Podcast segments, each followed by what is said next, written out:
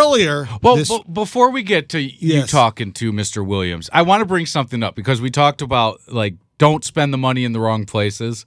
I just want to tell you, I, I looked this up last week because I wanted to bring it up on this podcast about how different NBA contracts are today compared to when Joe Dumars went and spent that money on Charlie Villanueva and Ben Gordon. Josh Smith. We uh, I haven't even brought up Josh Smith, but just those two in Right. general.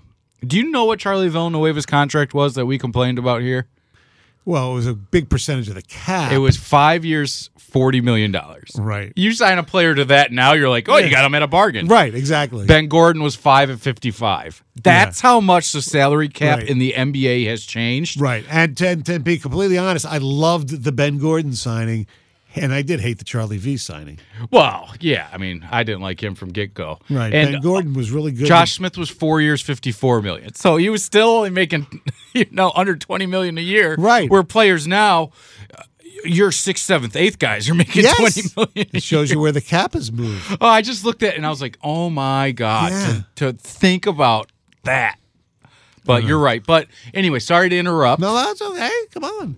It's your show, too. Your pod. Your pod. Yeah. Uh, so um, Wednesday, we had a chance, me and John Jansen, heard every morning from 6 to 10, right here on 97 on the ticket, to talk to the new head coach of the Pistons, Monty Williams.